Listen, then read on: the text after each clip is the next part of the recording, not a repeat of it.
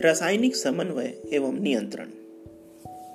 प्रत्येक जीवधारी जीवित रहने के लिए पोषण, श्वसन, उत्सर्जन आदि कई प्रकार की जैविक क्रियाएँ करता रहता है। तथा पृथ्वी पर अपनी जाति के अस्तित्व को बनाए रखने के लिए प्रजनन द्वारा संतानोत्पत्ति भी करता है। इसके अतिरिक्त अपनी क्रियाओं में आवश्यक फेरबदल करके, अर्थात उपयुक्त प्रतिक्रियाएँ करके रिएक्शंस करके प्रत्येक जीवधारी का वातावरण की सदैव बदलती रहने वाली उन प्रतिकूल भौतिक, रासायनिक दशाओं फिजियोकेमिकल कंडीशन का सामना करता रहता है, जो इसके शरीर की संरचनात्मक अखंडता तथा क्रियात्मक संतुलन को चुनौती देती रहती है। जैसे कि पिछले अध्यायों में स्पष्ट किया जा चुका है, जैविक उद्विकास ऑर्गेनिक एवोल्यूशन क्रम में शरीर संगठन में जटिलता बढ़ने के साथ साथ विभिन्न जैव क्रियाओं और प्रतिक्रियाओं को संपन्न करने हेतु पृथक उतकों अंगों एवं अंग तंत्रों का विकास हुआ। जंतुओं में इसके साथ साथ शरीर के विभिन्न भागों के कार्यों में तालमेल अर्थात सामंजस्य कोऑर्डिनेशन बनाए रखने के लिए दो सूचना प्रसारण इंफॉर्मेशन ट्रांसमिशन तंत्रों का क्रमिक विकास हुआ। तंत्रिका तंत्र नर्वस सिस्टम तथा अंतःस्रावी तंत्र एंडोक्राइन सिस्टम क्योंकि मानव सर्वश्रेष्ठ जंतु है। ये दोनों तंत्र मानव में ही अधिकतम विकसित होते हैं। तंत्रिका तंत्र बनाम अंतरसावी तंत्र।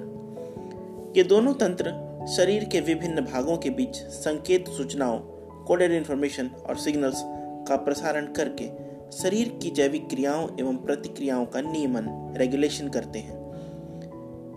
तंत्रिका तंत्र एक द्रुतगामी सूचना प्रसारण सेवा हाई स्पीड और नो डिले कम्युनिकेशन सर्विस की भांति संकेत सूचनाओं को दूर संचार तंत्रिका तंतुओं, नर्वस फाइबर द्वारा विद्युत रासायनिक प्रेरणाओं अर्थात आवेगों और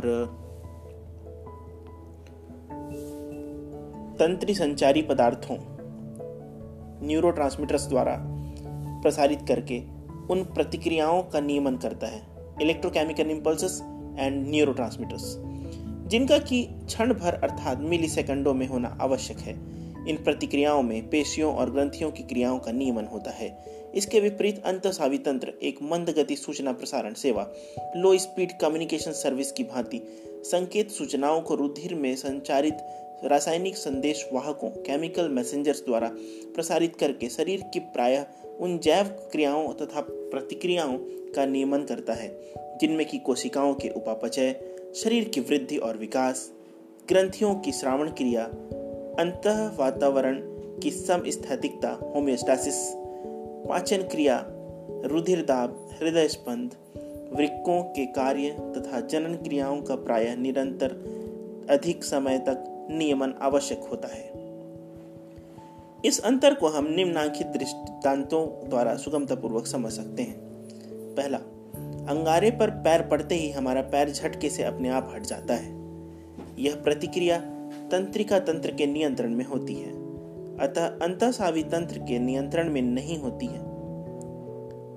यह अंतसावी तंत्र के नियंत्रण में नहीं होती, क्योंकि जितनी देर में उपयुक्त रासायनिक संदेश वाहक पदार्थ स्रावित होकर रुधिर में मुक्त होंगे और फिर टांगों की पेशियों में पहुंचकर इन्हें उपरोक्त प्रतिक्रिया के लिए प्रेरित करेंगे, उतनी देर में पैर जल जाएगा। यदि किसी बच्चे में शरीर अथवा लैंगिक लक्षणों का विकास ठीक से नहीं हो पा रहा या बच्चे के जैव क्रियाएँ सामान्य रूप से नहीं हो पा रही तो इसका मूल कारण रासायनिक संदेश वाहकों की अनियमितताएँ होता है।